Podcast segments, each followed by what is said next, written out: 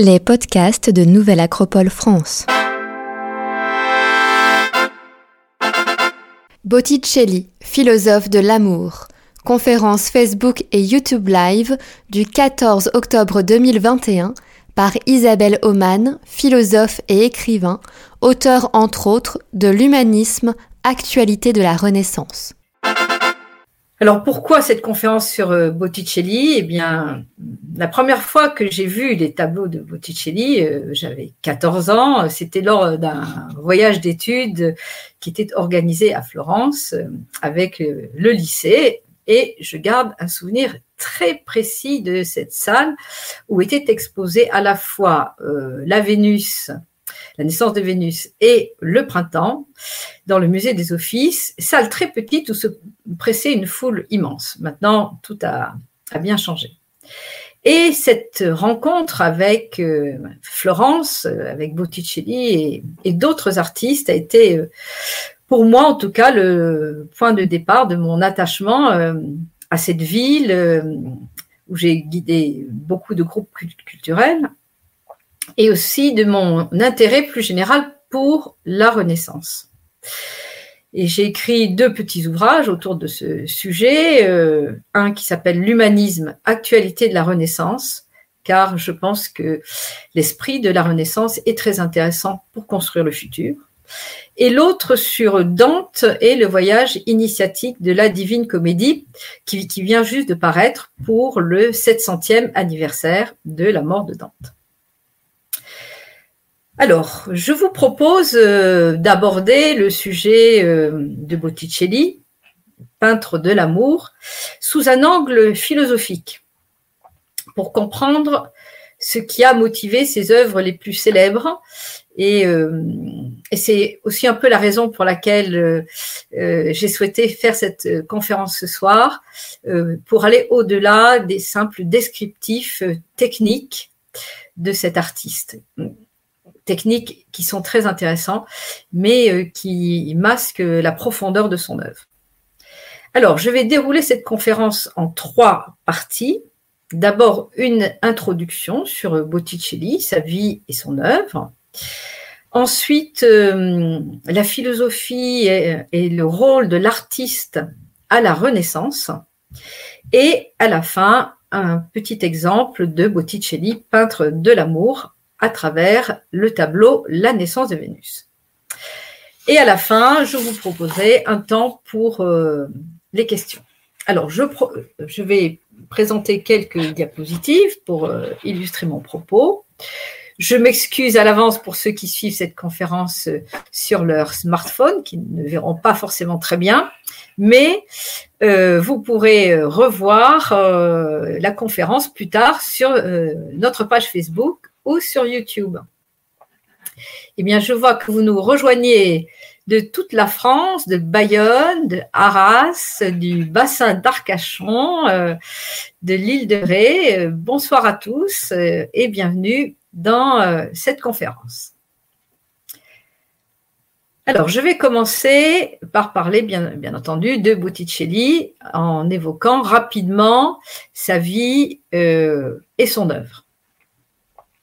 Botticelli, il naît au milieu du Quattrocento, qui est le 15e siècle florentin, en pleine effervescence intellectuelle et artistique à Florence. Alors, de son vrai nom, il s'appelle Alessandro Filippi, d'où son surnom Sandro, mais Botticelli est le surnom en fait de son frère qui devait être assez gros, parce que Botticelli, ça veut dire « petit fût ». Et par extension, il s'est étendu à toute la famille et c'est comme ça qu'on parle de Sandro Botticelli. Sa famille vivait dans le quartier Ognissanti, pour ceux qui connaissent un peu Florence, et a bénéficié de la protection d'une famille très puissante, les Vespucci. Vespucci que nous connaissons par le fait qu'un des membres de la famille, Amerigo, est celui qui a donné son nom à l'Amérique. Et les Vespucci étaient une famille fidèle des Médicis qui gouvernait Florence à l'époque. Alors, la formation de Botticelli, il est arrivé à la peinture, en fait, par des voies détournées, puisque d'abord, il étudie l'orfèvrerie. Et là, il va apprendre la minutie des formes décoratives que l'on trouvera un peu plus tard dans sa peinture. Et puis, à 18 ans, il change ses projets et il rejoint Filippo Lippi pour se former comme peintre. Et Filippo Lippi était un peintre très talentueux qui avait ouvert un atelier, comme ça se faisait beaucoup à l'époque. Et donc Botticelli va le rejoindre à un âge qui est assez tardif, parce qu'en général, on rentre dans ses ateliers à 11 ou 12 ans. Mais lui aussi est très talentueux, il apprend avec Lippi l'art de la fresque, notamment à travers des sujets religieux comme l'adoration des mages ou les madones, sujet qu'il va reproduire abondamment par la suite, puisque c'était des commandes très fréquentes à l'époque. Il va fréquenter ensuite un autre atelier qui est celui de Verrocchio, qui est un très grand atelier de l'époque dans lequel il y a nombre de peintres célèbres comme Ghirlandaio, comme Le Pérugin et comme Léonard de Vinci. Léonard de Vinci dont il va être très ami par la suite. Et dans cet atelier, il est initié à certaines règles de la peinture et en particulier toutes les règles de l'harmonie, du nombre d'or que l'on va retrouver dans certains de ses tableaux. Et à 25 ans, il ouvre son propre atelier à Florence. Et là, il va produire sa première œuvre. Cette première œuvre qui exprime son style, s'appelle Fortitudo, qui veut dire la force, et qui était une des 7 vertus qui devait présider au tribunal de commerce de Florence. Ces vertus étaient destinées à éclairer des juges, des marchands, et elles sont composées des 3 vertus théologale chrétienne, la foi, la charité et l'espérance, et des 4 vertus cardinales platoniciennes, la justice, la prudence, la tempérance et la force, parfois traduite par le courage.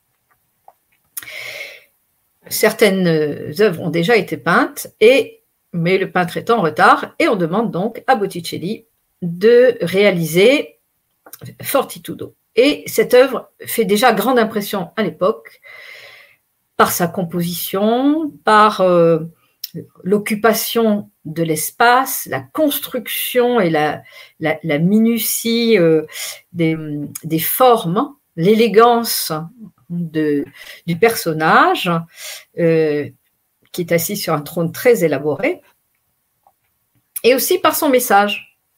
Parce que, comme vous le voyez, cette vertu tient en ses mains un bâton de maréchal ou un bâton de commandement, mais il s'agit avant tout d'un commandement à soi-même, puisque finalement ce que peint Botticelli, c'est la force en tant que maîtrise de soi, la force en tant que force d'âme. Alors ensuite, en 1481, sa réputation, qui est donc déjà établie, le fait appeler à Rome par le pape Sixte IV pour décorer la chapelle Sixtine, dans laquelle il va peindre 3 fresques murales. Vous savez que dans la chapelle Sixtine, il n'y a pas eu que Michel-Ange, mais beaucoup d'autres peintres très talentueux. Et c'est dans cette décennie 1480-1490 que Botticelli réalise ses tableaux les plus célèbres, Le Printemps et La Naissance de Vénus. Il les peint pour une branche cadette des Médicis. Il va en peindre d'autres, comme Mars et Vénus, Minerve et le Centaure. Car c'est une époque où Botticelli fréquente les cercles proches des Médicis, qui sont des cercles intellectuels et artistiques animés par des philosophes comme Marsile Ficin et Pic de la Mirandole, dont je vais avoir l'occasion de reparler tout à l'heure. Dans ce cercle, on étudie et on apprend par cœur la Divine Comédie, pas dans son intégralité, c'est un ouvrage immense, mais de larges passages. La Divine Comédie est un ouvrage de référence pour tous les Florentins, car Dante était né et a vécu à Florence. Et Botticelli va se laisser inspiré par ce livre, pour lequel il va dessiner de nombreuses illustrations, comme on le voit ici à l'écran, à partir de ces années 1480 et peut-être jusqu'aux dernières années de sa vie. Il y a beaucoup d'illustrations, mais la plupart sont inachevées. Et ces illustrations sont très intéressantes parce que, comme l'ont dit certains de ses biographes, elles sont presque des commentaires de la Divine Comédie. La Divine Comédie, comme je l'explique dans mon livre, est un ouvrage au symbolisme très fort. Il faut d'ailleurs noter que Michel-Ange, qui fera également partie de la cour des Médicis, sera lui aussi un fervent admirateur de la Divine Comédie, qu'il connaissait aussi en partie par cœur, et qu'il en fera un guide pour le plafond de la chapelle Sixtine. Alors, à cette même époque, Botticelli va peindre de très belles madones pour de riches mécènes, mais aussi des peintures religieuses pour les autels et les retables qui lui permettent de faire vivre son atelier. Alors, quelques mots rapides sur la particularité du style de Botticelli. Botticelli va élaborer une peinture qui est à la fois très raffinée et intellectuel, notamment dans ces tableaux mythologiques qui ont un symbolisme très important. Mais également très à l'écart des nouveaux courants qui vont être incarnés dans les décennies suivantes par Léonard de Vinci, Raphaël et Michel-Ange. On va le nommer le poète de la ligne pour ses tracés très précis. Il laisse des dessins absolument merveilleux, vous en voyez un à l'écran. Et au niveau graphique, comme technique, il va rester un peintre classique en quelque sorte, puisqu'il va refuser par exemple de peindre à l'huile pour préférer la détrempe, ou la peinture avec de l'œuf, de l'eau, les pigments, contrairement à Léonard de Vinci qui s'essaye, lui, à beaucoup de techniques et un jour, qu'il parlait de peindre un paysage, Botticelli lui dit, dit à Léonard de Vinci, oui, tu peux aussi jeter sur le mur une éponge dans la couleur, tremper dans la couleur et tu vas voir, ça en fait des jolis paysages. Bon, ils n'étaient pas du tout d'accord sur la technique. Et c'est en fait ce type de peinture classique qui inspirera par la suite le mouvement des pré-raphaélites. Alors, ces fréquentations avec les artistes des ateliers et Léonard de Vinci leur vaudra à tous les deux des accusations de sodomie, qui étaient de très graves accusations dans une époque où les relations homosexuelles étaient considérées comme un péché majeur par l'Église. Et donc, ceci va donner lieu à un procès qui était très sérieux, dont ils furent tirés sans doute par la protection des Médicis. Et de là, Botticelli va peindre un tableau qui s'appelle « La calomnie d'Apelles ».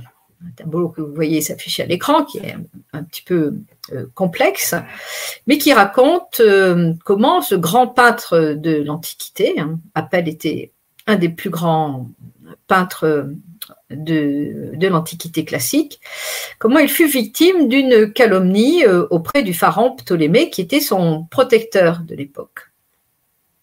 Et sur ce tableau, on voit sur la gauche la vérité nue et isolée, à côté d'elle, la calomnie toute vêtue de noir et au milieu de la scène, une espèce de jeune homme qui symbolise l'innocence, qui est traîné de force par des personnages qui sont très avenants mais qui représentent en fait la haine et l'envie et tout ça devant le le roi qui a des grandes oreilles d'âne pour signifier sa crédulité et qui écoute deux personnages qui symbolisent l'ignorance et le soupçon, cachés sous l'apparence toujours de très belles jeunes filles.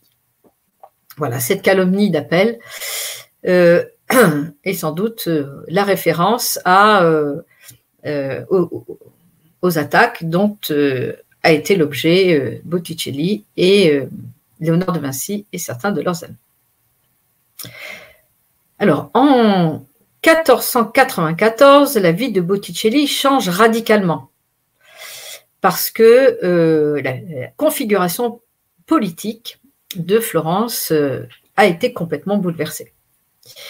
Les Médicis ont été chassés de Florence, les grands philosophes sont presque tous morts, ceux qui étaient les amis de Botticelli, et Florence surtout bascule dans une théocratie sous la houlette d'un moine dominicain plutôt intégriste qui s'appelle Savonarole.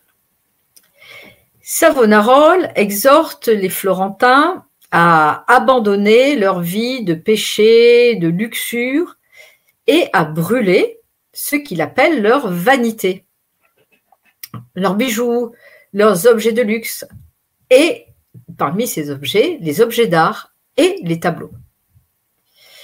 C'est une ambiance très apocalyptique.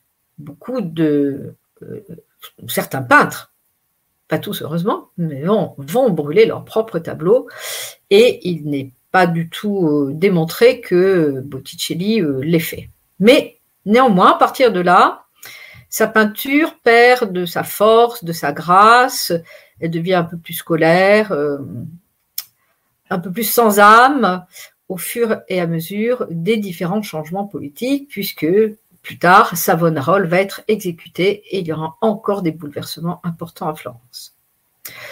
De son côté, Botticelli devient vieux. On dit qu'il marchait avec deux cannes tellement il était courbé. Et c'était probablement en fait son atelier qui exécutait les commandes, comme ça se faisait beaucoup à l'époque. Il meurt à Florence en 1510, à l'âge de 65 ans, sans doute très malade, comme le dit son biographe Vasari, et il fut enterré dans le cimetière d'Ognissanti, et sa tombe a été déplacée, et maintenant on peut la voir dans l'église d'Ognissanti à Florence. Voilà pour cette première partie, pour cette introduction sur la vie et l'œuvre de Botticelli.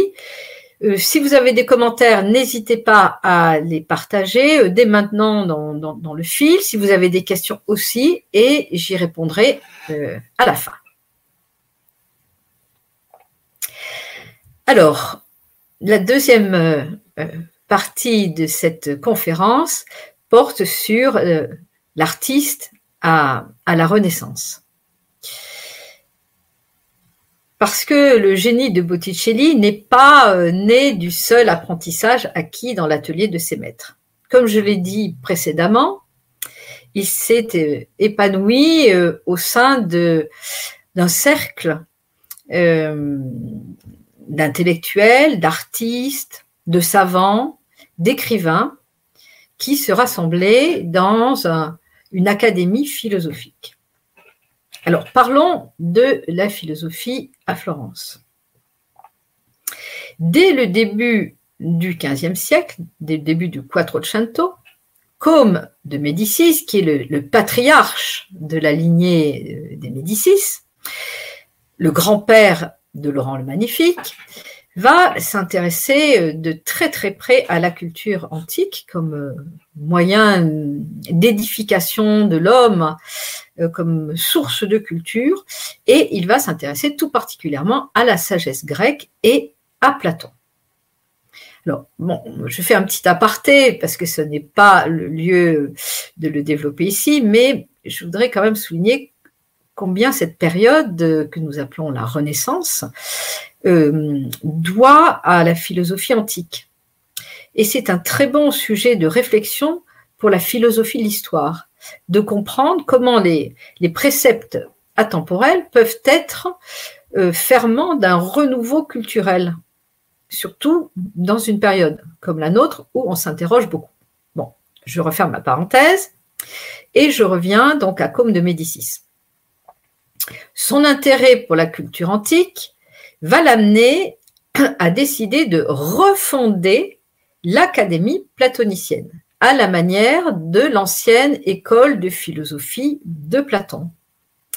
Il va en confier la direction à Marsile Ficin,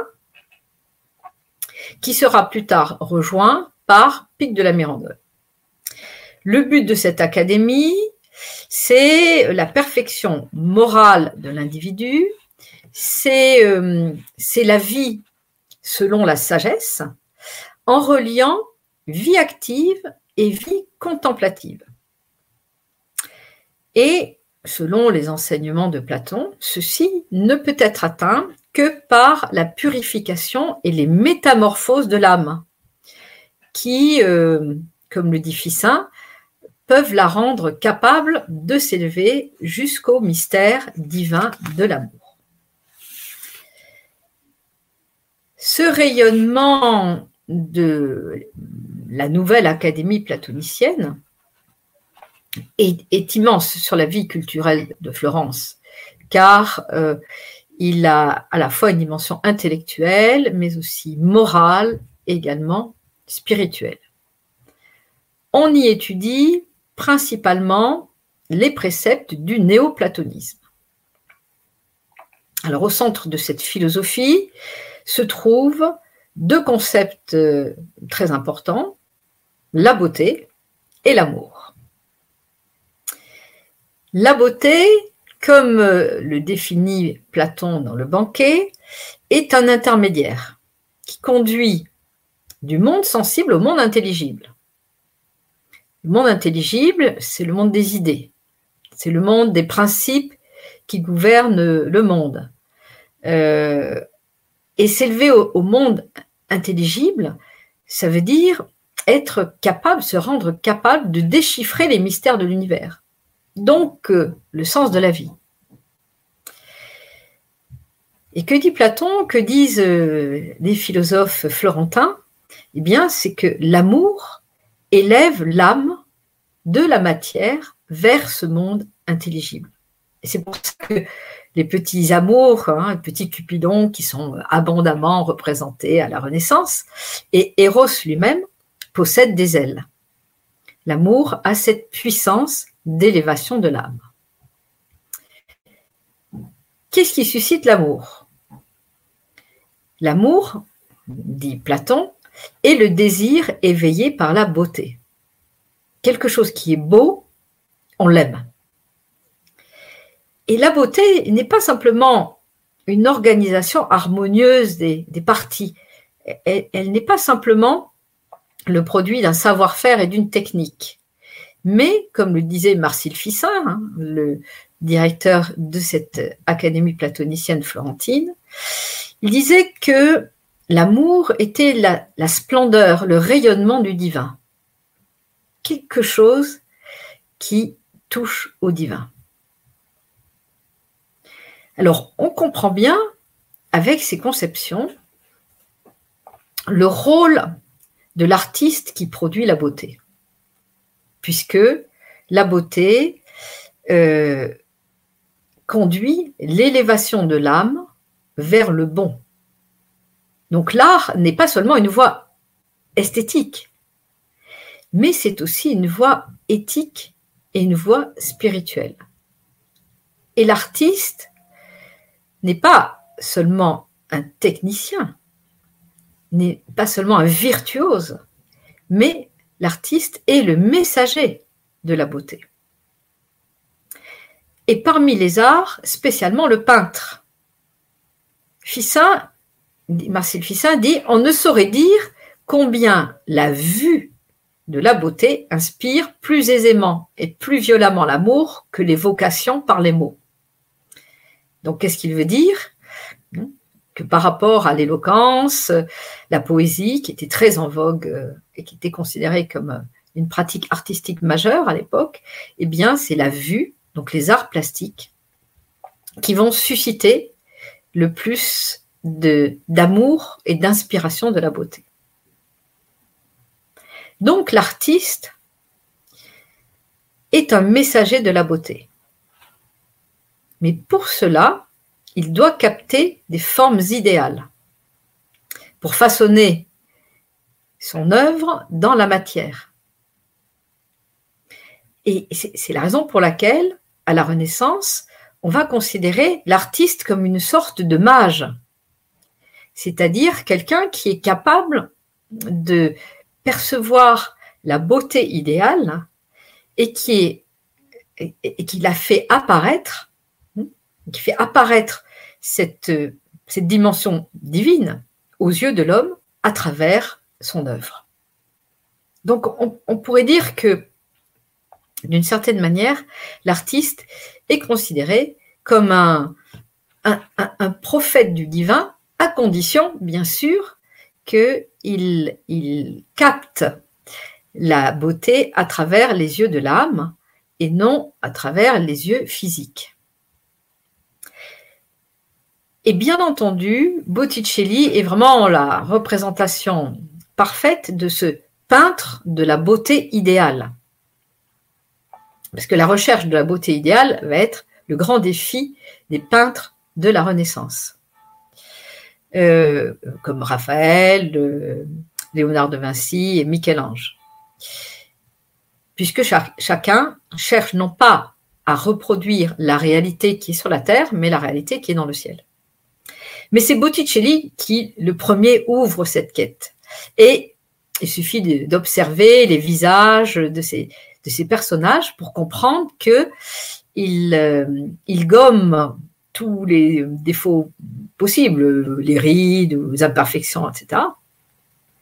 Et qu'il dépeint une idéalisation presque en fait naturelle, que ce soit dans ses sujets mythologiques, dans ces sujets religieux, par exemple les madones, la Madone du Magnificat par exemple, mais aussi les portraits de ses contemporains. Donc ce qu'il cherche, c'est à rendre perceptible la beauté qui réside dans tous les êtres qui l'entourent et de faire partager cet idéal à travers sa peinture. Alors, on le comprend, le beau et l'amour sont les deux clés de cette philosophie platonicienne qui élève l'âme et qui lui permet de percevoir les mystères de la vie. Mais il y a également un autre élément qui est la puissance des symboles. Parce que dans cette idée de la communication entre le ciel et la terre, les symboles sont considérés comme le langage qui permet de traduire l'ordre même du cosmos, la réalité supérieure. Et parmi ces symboles, il y a les divinités. Alors ces divinités, qui sont païennes, représentent néanmoins, dans la vision des humanistes, des principes spirituels, des principes animateurs de la création, et de la même manière, dans le langage symbolique, on va trouver les mythes qui, pour ces philosophes platoniciens, contiennent des clés cachées de l'ordre du monde.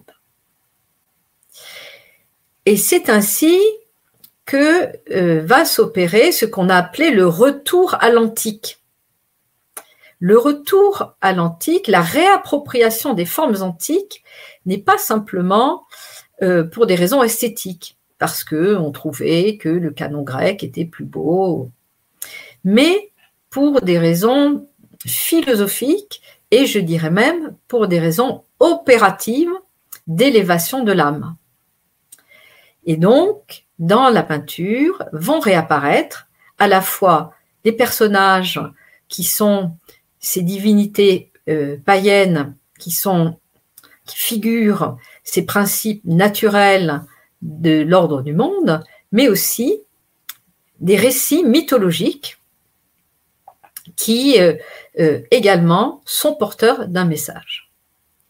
Et Botticelli est l'un des tout premiers peintres qui va renouer avec ce retour à l'antique, qui va mettre en scène des mythes, des récits symboliques, qui va mettre en scène une gestuelle ou des poses inspirées des statues antiques. Bon. Il est clair que pour faire cela, il fallait la protection des Médicis, et en particulier à l'époque celle de Laurent le Magnifique, pour oser faire ce qui aurait pu être ressenti par certains comme un sacrilège, puisqu'on se rappelle que l'Église était très puissante à l'époque. Mais elle accepte cette idée que dans la mythologie antique, eh bien, on va trouver des principes qui vont s'accorder tout à fait avec la foi chrétienne. Et je donnerai un exemple tout à l'heure. Donc, l'artiste à la Renaissance va, dans son œuvre, tenter de refléter la vision supérieure et les symboles qu'il a captés par ses propres intuitions. Et l'œuvre devient alors le miroir d'un principe universel et non pas d'une pensée individuelle.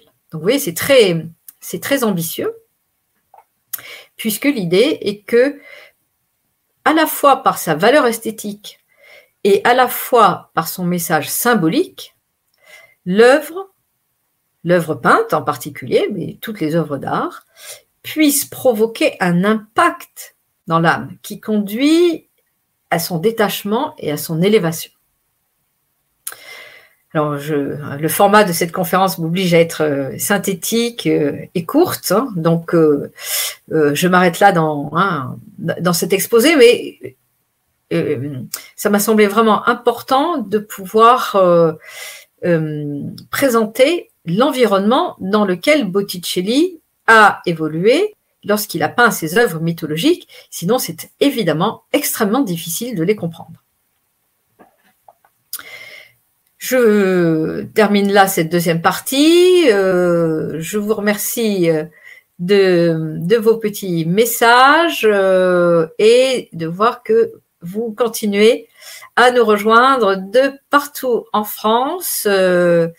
Bonsoir à ceux qui sont à Obernai ou à Saint-Tropez. Oui, on aimerait bien aussi. Et en tout cas, merci à tous d'être présents.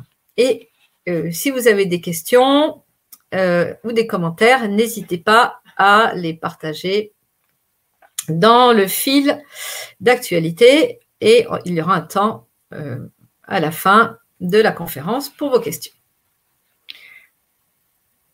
Alors, j'aborde maintenant la troisième partie, puisque c'est le thème de notre conférence, Botticelli, peintre de l'amour, mais vous avez déjà compris qu'il est peintre de l'amour, tout simplement parce qu'il va peindre la beauté qui suscite l'amour.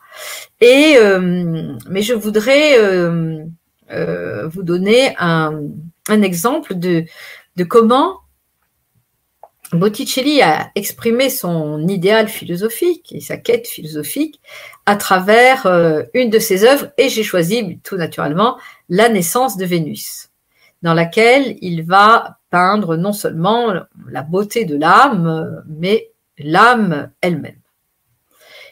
Quand il peint cette œuvre, il a 40 ans, et on peut dire que ce chef-d'œuvre, presque à lui tout seul, hein, va l'inscrire au panthéon des plus grands peintres de la civilisation.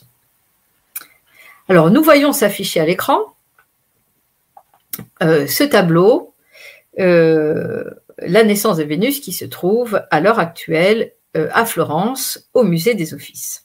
Vous ne le verrez pas dans l'exposition du musée Jacques Marandré. C'est un tableau qui ne sort jamais de Florence. Alors, que voit-on dans ce tableau ? Eh bien, on voit sous une pluie de roses deux divinités qui sont des divinités du vent, qui poussent Vénus, qui vogue sur une conque vers le rivage où l'attend une jeune femme prête à la couvrir d'un manteau de pourpre, bon, les couleurs ne sont pas tout à fait fidèles, entièrement décorée de fleurs. Alors cette scène fait référence au mythe grec de la naissance d'Aphrodite, qui naît de l'écume de la mer, hein, Aphros en grec, ça veut dire l'écume, et célébrée par les poètes de l'Académie de Florence, puisque comme je vous ai dit, dans cette académie platonicienne, il y avait beaucoup d'artistes, dont un grand poète et philosophe qui s'appelait Policien, et qui dans ses vers a écrit « Une jeune fille au visage non humain, poussée par des zéphyrs, se trouve sur un coquillage et il semble que le ciel s'en réjouisse. » Ceci montre clairement, si besoin était, que le mythe de la naissance d'Aphrodite était parfaitement connu du cercle de l'Académie florentine.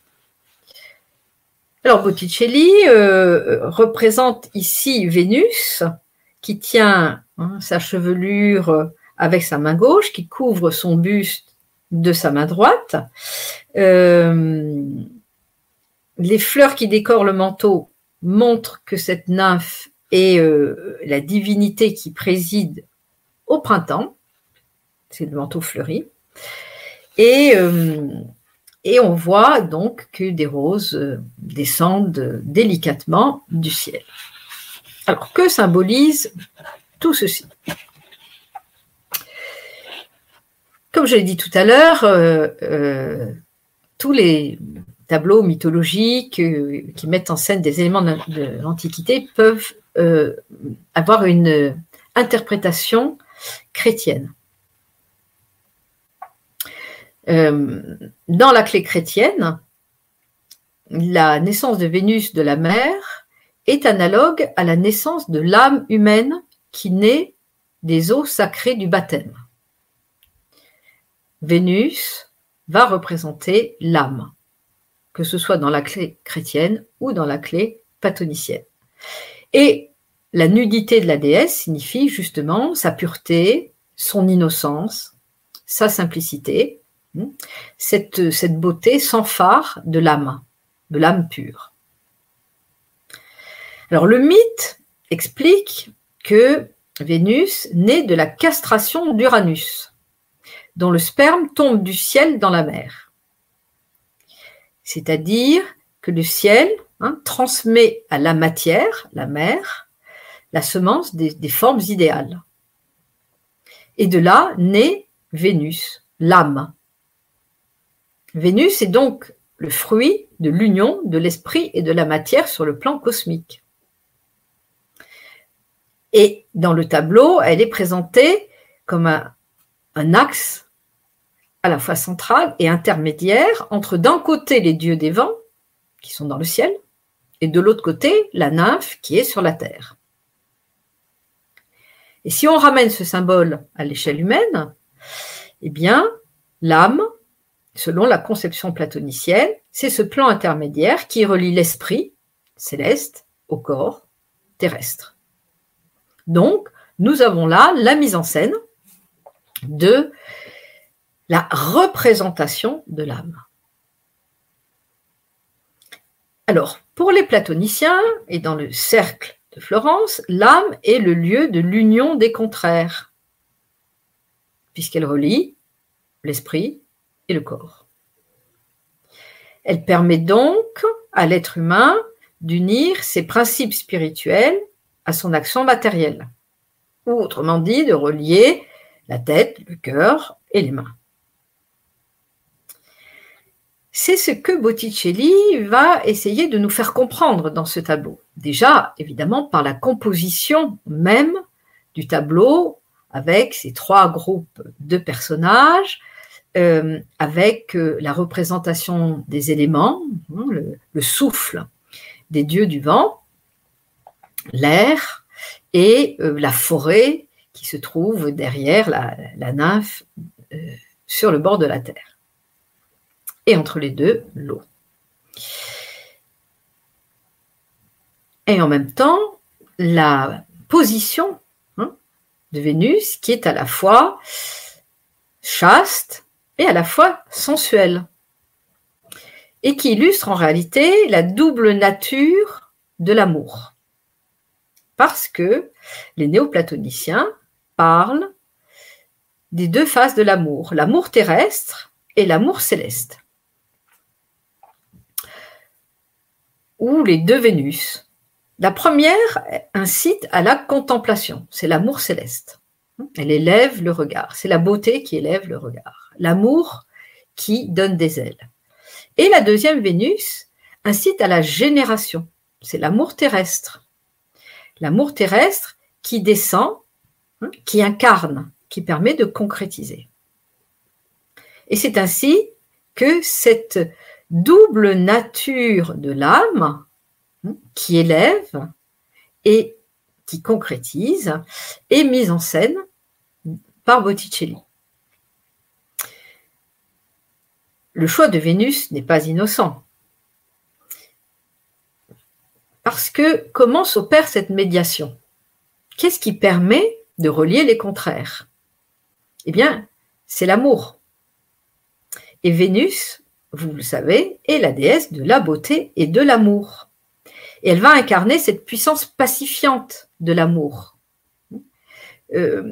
Botticelli a peint un autre tableau qui s'appelle Mars et Vénus, dans lequel on voit comment Vénus a pris l'ascendant sur Mars. Mars symbolisant la guerre, l'antagonisme, la discorde, et Vénus étant celle qui va créer le lien. Donc on voit ici comment cette scène met en évidence l'harmonie des opposés à laquelle préside Vénus. Elle montre comment l'âme humaine, et le carrefour où les contraires peuvent se rencontrer.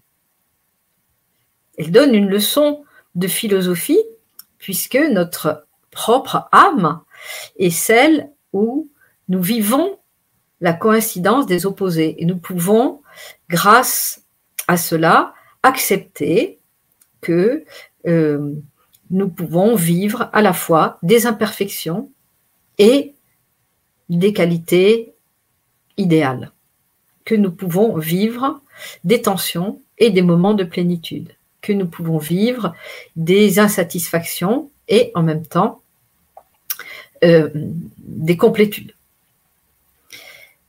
Alors, je ne peux pas rentrer trop dans les détails et puis je ne suis pas sûre que tout le monde voit la représentation du tableau si vous êtes sur vos smartphones. Donc, pour un développement plus complet de l'explication de ce tableau, mais je vous en ai dit l'essentiel, je vous renvoie à ma page Facebook Isabelle Oman, et sur laquelle vous trouverez un lien vers mon blog où vous trouverez un article sur le sujet qui comporte tous les détails. J'en ai écrit un autre sur le printemps, qui est en quelque sorte la suite de ce tableau, mais là, le format de cette conférence ne nous permet pas d'aller plus loin. Donc, en conclusion, et puis ensuite, je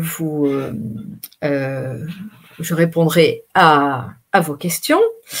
Les œuvres qui ont rendu Botticelli célèbre, ces œuvres magnifiques, bien sûr que ce sont des œuvres pleines de sagesse et de philosophie. Ce sont d'abord et avant tout des œuvres d'art magnifiques.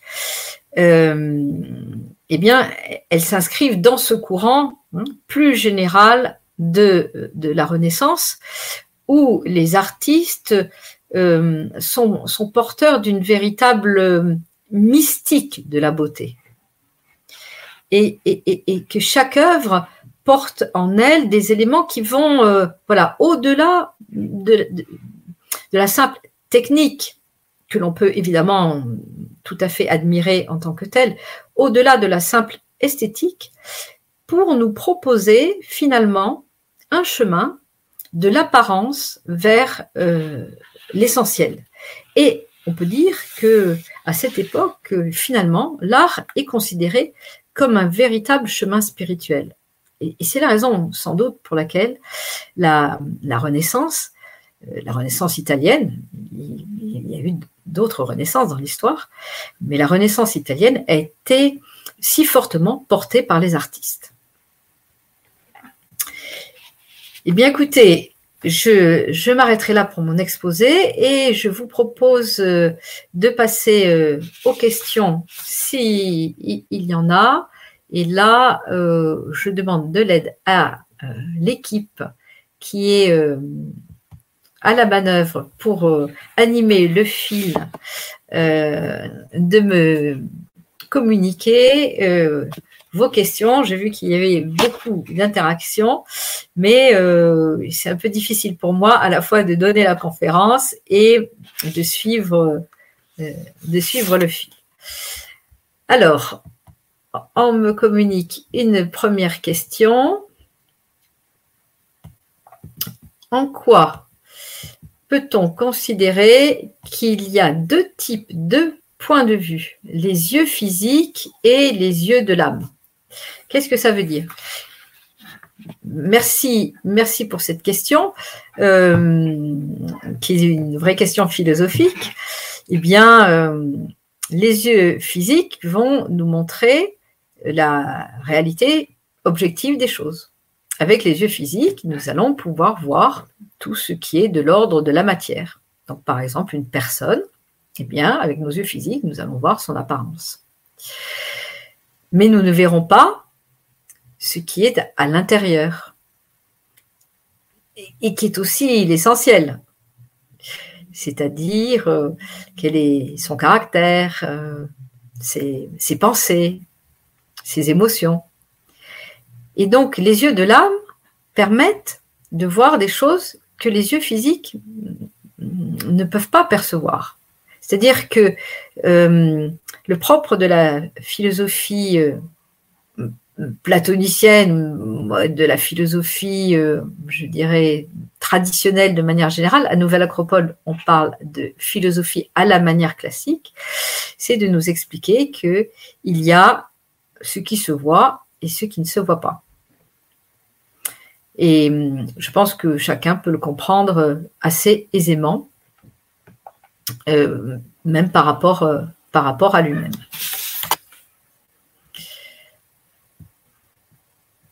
Alors, je vois une autre question qui nous dit « Conseillez-vous une méthode pour contempler une œuvre d'art et pour comprendre ses symboles ?»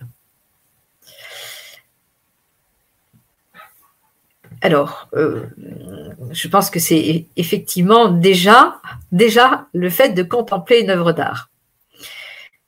Ce qui se passe à l'heure actuelle, c'est que, en général, la plupart des personnes qui visitent un musée le font soit très rapidement parce qu'elles font partie d'un groupe qui a des horaires à respecter, soit avec un smartphone, on prend la photo, on regarde, on lit un petit peu le descriptif du tableau et finalement, on ne prend pas le temps de contempler. Donc, mon conseil, c'est effectivement de contempler l'œuvre d'art. Contempler l'œuvre d'art, c'est entrer en relation avec elle, se laisser habiter par l'œuvre. Moi, je déconseille d'essayer de la comprendre dans un premier temps. Je conseille de se laisser habiter par l'œuvre et donc de passer un temps pour la voir. Si c'est un tableau, de rester dans l'immobilité face au tableau pour petit à petit s'en imprégner. Si c'est une statue, de faire le tour de la statue, le tour complet de la statue pour véritablement en prendre toute la dimension. Comprendre les symboles se fait par l'intuition et aussi par la connaissance de ce langage. Les symboles constituent un véritable langage qui est à apprendre. Si on veut en tirer, disons, tout le sens, mais ils peuvent aussi se comprendre par l'intuition.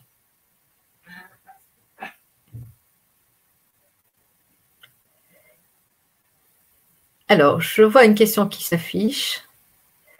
La Saint-Jacques a-t-elle été choisie pour un lien avec l'Église catholique? La réponse est non. Donc la Saint-Jacques, c'est le coquillage sur lequel Vénus va aborder l'île de Cythère. Non, parce que dans le mythe grec, il s'agit déjà d'un coquillage, hein, d'une forme de coquille, de cette forme de coquille qui a toujours été associée à Vénus et à son culte. Donc la Saint-Jacques en réalité est plus plate, c'est plutôt un bénitier, le coquillage dans lequel Vénus aborde l'île de Cythère. Alors, je vois une autre question apparaître. En quoi l'esprit de la Renaissance, présent chez Botticelli, peut-il nous inspirer pour les temps actuels ? Alors, merci d'avoir posé cette question, parce que c'est un sujet qui me tient à cœur. Et je l'ai dit un petit peu en aparté, en introduction, c'est le fait que la Renaissance est un véritable tournant culturel de l'histoire. On est au sortir du Moyen-Âge et la Renaissance tente de poser un nouveau cadre d'éducation, un nouveau cadre de vie commune, un nouveau cadre spirituel, tout en ne reniant pas évidemment les traditions à la fois médiévales et chrétiennes de l'époque, mais en essayant de les concilier. Il y a un travail très important qui est fait par Marsile Ficin et Pic de la Mirandole pour concilier le passé plus lointain, donc l'Antiquité, le passé plus présent, le Moyen-Âge, et le futur. Et je pense que beaucoup parmi vous conviendront que à l'heure actuelle, nos sociétés connaissent, comme disait Hannah Arendt, une crise de la culture. Et que nous sommes à la recherche de repères qui nous permettraient de redonner du sens à nos existences, de redonner du sens à notre monde, de réenchanter nos vies. Et cet esprit de la Renaissance, eh bien, il peut nous inspirer justement pour cela.